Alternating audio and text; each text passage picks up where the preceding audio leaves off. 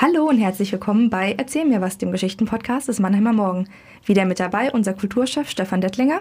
Und Julia Wadle, unsere Spezialistin für Podcasts. Ach, das ist ja sehr lieb von dir. Vielen Dank. Wir sitzen gerade in unserem Podcast-Studio, mal wieder bei Regen, denn dieser Juli ist ja ein getarnter November. Aber heute geht es um den Mai.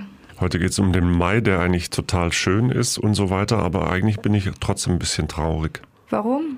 Weil das unser vorletzter Podcast ist. Mich schmerzt es auch ein bisschen, aber umso glücklicher macht es mich, dass wir heute so eine zumindest ein bisschen lustige Geschichte haben. Richtig, und die hören wir uns jetzt erstmal an, ne? Genau. Heidi Trump, der Mai ist ein schöner Monat. Das dachte die reizende alte Dame, legte sich ins Bett und wollte sterben.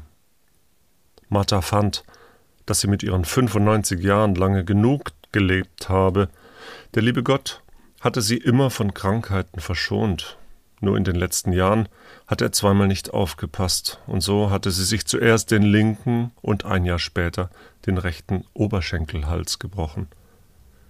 Beim ersten Mal vergingen die Wochen der Heilung, nach Marthas Ansicht, quälend langsam. Doch mit der Physiotherapie gewann Martha ihre frühere Sicherheit zurück. Allerdings hätte sie sich anschließend weniger schnell bewegen sollen, denn eines Tages stolperte sie in ihrer Wohnung über eine Teppichkante und brach sich den anderen Oberschenkelhals. Dieses Mal wollte sie die Heilungszeit abkürzen und ließ sich operieren. Ihre Rechnung ging auf und die Ärzte staunten. In überraschend kurzer Zeit erholte sie sich von dem Eingriff und konnte nach einiger Zeit wieder ohne Gehhilfe laufen. Doch nun war es genug. Martha konnte auf ein schönes Leben zurückblicken. Mit ihrem Mann, der schon lange vor ihr gegangen war, hatte sie viele Reisen gemacht. Die Erinnerungen daran bewahrte sie wie einen kostbaren Schatz. Von den zahlreichen Freunden war einer nach dem anderen in die Ewigkeit abberufen worden. Nun war es Mai, die Bäume trugen frisches Grün, die Blumen sprossen aus der Erde, öffneten ihre Kelche und boten einen farbenfrohen Anblick. Die Vögel zwitscherten, gingen auf Brautschau und bauten ihre Nester.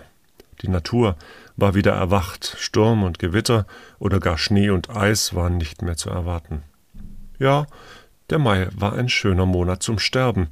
Er war vortrefflich geeignet, die Trauergäste bei Sonnenschein und Vogelgesang zu einem erholsamen Spaziergang auf den Friedhof einzuladen. Martha lebte mit ihrer Tochter Gisela in einer großen Wohnung in einem quirligen Stadtteil von Mannheim. Nun lag sie im Bett, stand nicht mehr auf und aß nichts mehr.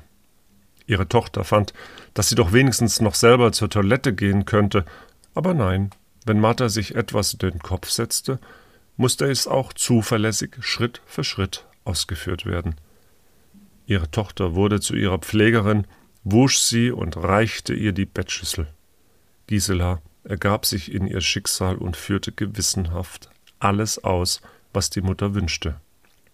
Martha beriet mit ihrer Tochter, wie sie die kommende Zeit angenehm und harmonisch gestalten könnten. Gisela unterrichtete nacheinander ihre Schwester, die Neffen, Nichten und Freunde vom nahenden Tod und bat sie zu kommen und der Mutter Lebewohl zu sagen. Zuerst kam Marthas Tochter Ingrid aus München. In ihrer kummervollen und aufgewühlten Verfassung begriff sie nur zögerlich, dass die Mutter ja gar nicht krank war, sondern einfach nur gemächlich, dabei aber angenehm und frohen Herzens die Welt verlassen wollte. Ingrid ereiferte sich und wollte die Mutter umstimmen, vergebens. Martha wollte es sich mit ihrer Tochter, die so weit weg wohnte, gemütlich machen und über Erlebnisse der gemeinsamen Zeit plaudern. Gisela musste Himbeerkuchen für die Mutter, Apfelkuchen für die Schwester und für sich Käsekuchen kaufen. Es wurde ein heiterer Nachmittag, kein Schatten einer fernen Trauer legte sich auf die harmonische Stimmung. Nach Ingrids Besuch folgten die Nichten und Neffen aus Mannheim, Heidelberg und Schwetzingen. Dann lud Gisela die Freunde aus Hamburg, Köln und Frankfurt zu einer letzten Begegnung ein und niemand versäumte die Gelegenheit, noch einmal die Mutter, die Tante oder die geschätzte Freundin zu sehen. Das waren herrliche Stunden mit diesen lieben Menschen, nochmals zusammen zu sein und mit ihnen zu plaudern. Mit Umsicht und Talent gelang es Gisela, die Besuche der Verwandten und Freunde so zu steuern, dass kein Tag ohne anregende Gespräche verging. Wenn kein anderer Gast angekündigt war, eilte Giselas Cousine Inge zu Tante Martha ans Bett. Die beiden hatten seit jeher einen guten und regelmäßigen Kontakt. Nun besuchte Inge ihre Tante noch häufiger als bisher. Das war ihr und ihrem Mann Helmut ein Anliegen. Noch dazu wohnten sie in derselben Stadt. Nachdem Martha ihren Tod so bedachtsam vorbereitete, konnte sie natürlich auch alle notwendigen Schritte für die Gestaltung einer ergreifenden Zeremonie planen. Die Tochter war schon einige Jahre pensioniert. Als Pianistin und ehemalige Klavierlehrerin kannte sie genügend Musiker, die sie nun einlud, um mit ihrer Mutter die Stücke für die Trauerfeier auszuwählen. Das flugs gegründete Quartett traf sich jeden dritten Tag und probte. Martha lauschte gerührt. Gisela kümmerte sich um die notwendigen Formalitäten. Sie brachte den Katalog mit den verschiedenen Sargmodellen. Ihre Mutter entschied sich für einen schlichten Eichensarg. Aber sie bestand darauf, darin in ihrem schönsten Nachthemd zu liegen. Gemeinsam suchten sie ein Nachthemd aus, das Martha schon von ihrer Mutter geerbt hatte. Es war noch nie getragen worden, weil es mit seinen handgearbeiteten Spitzen und dem feinen Batist immer zu schade gewesen war. Nun wurde es gewaschen, schließlich sollte der Mottenpulvergeruch verschwinden, und sorgfältig gebügelt. Dann wurde das Nachthemd gut sichtbar auf einem Kleiderbügel seitlich an den Kleiderschrank gehängt. Martha war glücklich, dieses Meisterwerk der Näh- und Nadelkunst in aller Ruhe betrachten zu können und war sicher, darin auch im Tode einen erfreulichen Anblick zu bieten. Wer hat schon das Glück zu wissen, wie die eigene Beerdigung sein wird? Zu einem gepflegten Äußeren gehört selbstverständlich eine perfekte Frisur. Deshalb ließ Martha jeden Dienstag eine Friseuse kommen, die ihr vorsichtig die Haare wusch und grazile Löckchen drehte. Nach dieser unbequemen Prozedur konnte sie sich bei der Maniküre wieder erholen. Der Hausarzt, der ihr in den vergangenen Jahrzehnten verlässlicher Ratgeber und, fast konnte man sagen, guter Freund geworden war, kam mehrmals in der Woche. Er suchte nach Zeichen des langsamen Verfalls, konstatierte jedoch, dass seine Patientin noch nie so heiter, so ausgeglichen, ja gut gelaunt war. Das Wiedersehen mit Freunden und Verwandten, die von überall her anreisten, belebte sie. Er respektierte den Wunsch seiner Patientin, keine Nahrung mehr zu sich zu nehmen, ermahnte sie aber eindringlich, regelmäßig zu trinken. Das tat sie auch. Martha freute sich auf die Besuche der Verwandten und der noch verbliebenen Freunde. Sie genoss die unterhaltsamen Stunden und schwelgte in Erinnerungen an vergangene Zeiten. Wenn niemand an ihrem Bett saß, schaute sie fern oder las die Tageszeitung. Der Fernseher hing gegenüber an der Wand. Mit der Fernbedienung konnte sie ihn ein- oder ausschalten, die Zeitungen und Bücher lagen griffbereit auf dem Nachttisch. Sie brauchte keine Brille, sie hatte es bequem und fühlte sich wohl. So gingen die Tage dahin. In der dritten Woche war es am Hausarzt, sich von seiner Patientin zu verabschieden. Er hatte Krebs und musste sich ab dem folgenden Tag einer Therapie fernab von seiner lieben Patientin unterziehen. Beide waren überzeugt, einander nie mehr zu sehen, ja, vielleicht im Himmel. Aber wie sollte man sich da finden? Es wurde ein bewegender Abschied. Mit Tränen in den Augen verließ der Arzt das Krankenzimmer und verabschiedete sich in der Diele schluchzend von Gisela, Inge und Helmut. Die körperlichen Kräfte verließen allmählich die Mutter. Aber ihr Geist blieb wach. Die Tochter oder die Nichte mussten ihr das Glas mit Flüssigkeit an die Lippen führen. Die Pfingstrosen blühten auf und verwelkten wieder. Der Flieder sandte betörenden Duft durch das Fenster. Der Duft verging und die Blüten zerknitterten und wurden braun. Martha atmete weiter und wartete auf den Tod. Der Tod kam nicht. Sie fühlte sich matt und schwach. Da sagte sie plötzlich: »Ich habe Hunger!« Die Tochter erschrak, was sollte sie der Mutter zu essen geben? Nach 4 Wochen vertrug der Magen bestimmt nichts mehr. Sie kochte eine Haferschleimsuppe. Am folgenden Tag gab es eine Reisschleimsuppe, am dritten Tag wieder Haferschleim. So wollte Gisela abwechseln. Als Inge kam, flüsterte die Tante ihr ins Ohr, dass sie beim nächsten Besuch etwas Ordentliches mitbringen solle.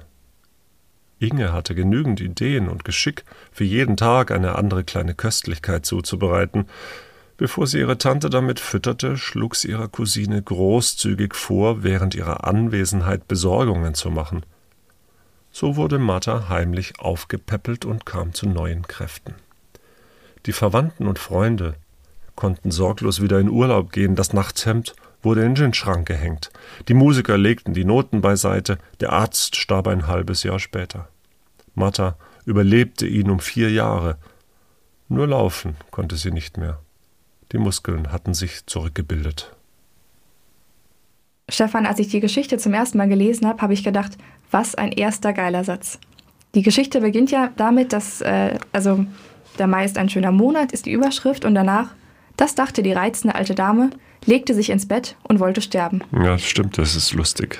Das ist keine lange Vorrede, das hat mich so ein bisschen auch an die Verwandlung von Kafka erinnert, wo wir ja auch diesen extrem starken ersten Satz haben. Man ist sofort in der Geschichte drin und denkt, was ist da passiert? Ja, das ist, es ist ja auch irgendwie so trocken formuliert, ne? Man ist total überrascht, warum legt sich jemand ins Bett und will sterben, ne? Und dann folgt ja eigentlich was eher Heiteres und auch ganz Süßes. Genau, im Grunde dieser Reigen, der da auftanzt und alle nochmal die Verwandte, Freundin besuchen wollen. Am Ende haben wir ja auch dieses, ja, ist es ein Happy End, dass sie sagt, sie fängt wieder an zu essen, sie kommt wieder zurück ins Leben, was ja natürlich auch perfekt zu unserem Motto passt. Was denkst du denn, warum entscheidet sich diese alte Dame, die ja eigentlich einen perfekten Lebensabschluss hatte, wieder zu essen? Ja, das ist tatsächlich natürlich eine wichtige Frage, weil sie will ja eigentlich sterben, wobei man ja nicht so ganz genau weiß, warum. Also sie hatte ja irgendwie Verletzungen, sie hat sich ja Oberschenkelhals gebrochen und so weiter, aber eigentlich ist sie ja geheilt, sie hat keine unheilbare Krankheit. Sie hat Familie, Freunde, die sie halt jetzt nicht so oft sieht und die kommen ja dann alle nochmal vorbei und sie gibt Audienz. Aber eigentlich fragt man sich ja doch, warum will die eigentlich sterben? Ich meine, da geht's doch eigentlich ganz gut und so. Und das ist, denke ich, dann vielleicht auch die letzte oder die Ausgangslage wird am Ende dann umgekehrt, dass wir es eben doch nicht ganz in der Hand haben, zu sterben. Ich meine, klar, es gibt in der Schweiz natürlich die Möglichkeit zu sterben. Da darf man das, da ist es legal. Aber die Frage ist vielleicht da drin doch, gibt es eine übergeordnete Macht? Genau, das zum einen. Und können wir auch wirklich alles kontrollieren und sollten wir alles kontrollieren können?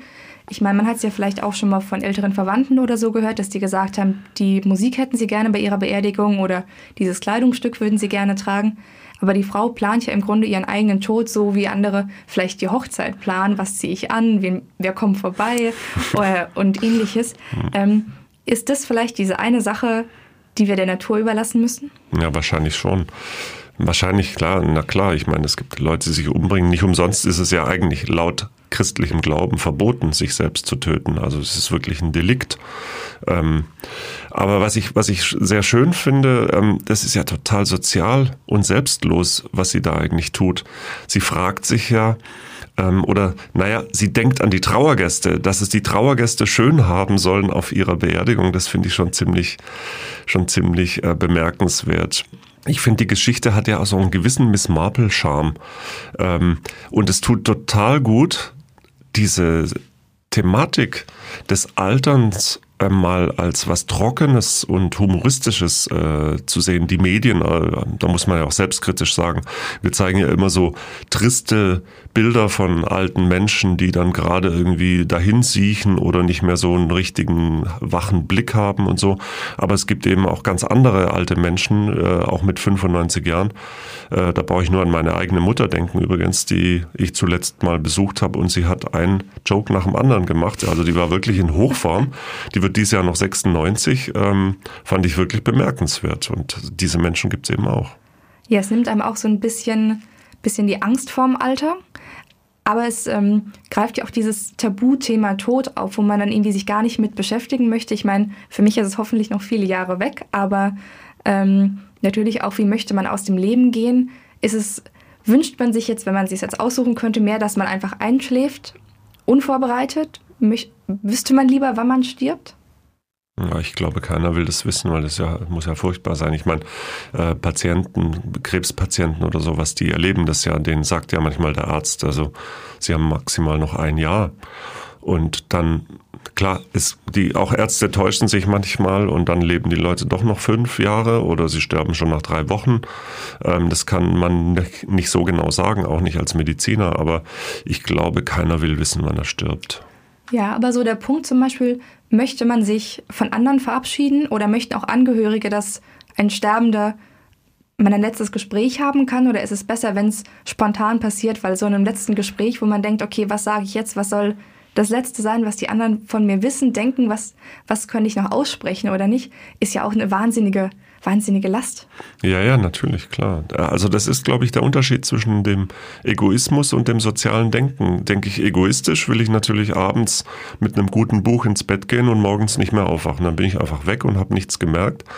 Aber für die Angehörigen ist es natürlich blöd. Für die Angehörigen ist die alte Dame hier eher wenig egoistisch und sozial denken, weil sie sich halt sagt, okay, ich verabschiede mich jetzt von allen und können alle nochmal irgendwie mit mir reden und wissen, dass ich sterben werde. Und ich selber, naja, ich meine, die hat ja vor zu verhungern. Aber ich muss dir in dem Punkt widersprechen. Ich sehe es ein bisschen anders. Sie entscheidet sich ja selbst, dass sie aus dem Leben gehen möchte. Und ich muss sagen, mir wird es sehr schwer fallen, wenn mir jemand sagt, wir könnten vielleicht noch uns nächstes Jahr, übernächstes Jahr sehen, du kannst noch ein Weihnachtsgeschenk von mir bekommen oder ja, du weißt, was ich meine. Also wir könnten noch gemeinsame Zeit haben, aber ich entscheide mich bewusst dazu, dass ich lieber jetzt Tschüss sagen möchte und dich alleine lassen möchte. Und wo widersprichst du mir jetzt? Ja, ich finde das auch schon ein bisschen egoistisch, dass diese Person sich dann quasi nicht durch äußere Umstände, nämlich den eigenen Tod, sondern quasi selbstgewählt entscheidet, das ist jetzt das Ende unserer Beziehung, Freundschaft, Ähnliches. Das kann man so sehen, aber auf der anderen Seite würde ich sagen, also mit der Vorgeschichte, mit ihren Verletzungen und Stürzen und so weiter, würde ich eher vermuten, sie will den anderen nicht zumuten, dass sie in einen Zustand kommt, der eben für die anderen eine Zumutung ist. Also, dass sie eben dahin sieht und dann vielleicht Monate oder Jahre bettlägerig ist und wie das so ist bei älteren Menschen, die haben dann offene Stellen und fangen an, schlecht zu riechen. Und es ist eigentlich für alle, also für die Leute selber natürlich nicht, aber auch für das Pflegepersonal und die Angehörigen äußerst unangenehm. Ja, aber im Grunde entscheidet sie sich ja dann doch für diesen Weg, wenn sie dann anfängt, wieder zu essen. Weil sie wird ja nicht 2 Jahre später, 3 Jahre später, also in der Geschichte wird dann ja auch gesagt, sie lebt dann, glaube ich, noch 4 Jahre oder so, weil es ja heißt, dass sie um 4 Jahre ihren Arzt überlebt und der dann gestorben ist statt ihr, wird sie das ja nicht nochmal machen. Und da wird es dann ja doch so sein, dass sie vermutlich einfach so klassisch stirbt. Ja, natürlich, klar. Aber momentan ist sie eben noch nicht in der Situation, wo sie sterben soll, wo ihr Körper sozusagen sterben soll. Im Prinzip, wenn man selber entscheidet, zu verhungern, dann begeht man ja letztlich Selbstmord. Ja. Und ja, also das finde ich übrigens, was die Erzählweise angeht, auch interessant, gerade weil du vom Ende gesprochen hast, das Ende mit dem Satz, die Verwandten und Freunde konnten sorglos wieder in Urlaub gehen, das Nachthemd wurde an den Schrank gehängt, die Musiker legten die Noten beiseite, der Arzt starb ein halbes Jahr später, Martha überlebte ihn um 4 Jahre, nur laufen konnte sie nicht mehr, die Muskeln hatten sich zurückgebildet. Also die verbringt 4 Jahre tatsächlich im Bett, was natürlich jetzt auch nicht so schön ist. Interessant ist aber da, dass ja die Erzählgeschwindigkeit da enorm hoch ist plötzlich. Da werden irgendwie Jahre, Monate in einem Satz abgehandelt. Vielleicht ja auch dem Umstand geschuldet, dass dann die 9000 Zeichen für den Text zu Ende waren. Aber insgesamt ist es schon auch ganz schön erzählt, so, weil es so trocken einfach faktenbasiert ist. Also das macht ja auch den etwas humoristischen Charme aus der Geschichte, finde ich. Total. Also mir hat es wirklich viel Spaß gemacht, dir zuzuhören beim Vorlesen. Viel Spaß gemacht, es selbst zu lesen. Eine schöne Geschichte über ein schweres Thema. Und jetzt freuen wir uns schon auf die allerletzte Geschichte, die ja jetzt dann auch noch folgt. Da geht es ja auch um jemanden, der im Bett liegt. Aber mehr wollten wir jetzt nicht verraten, oder? Nee, wir sagen einfach Tschüss. Genau, Tschüss, bis zum nächsten Mal. Ein Podcast des Mannheimer Morgen.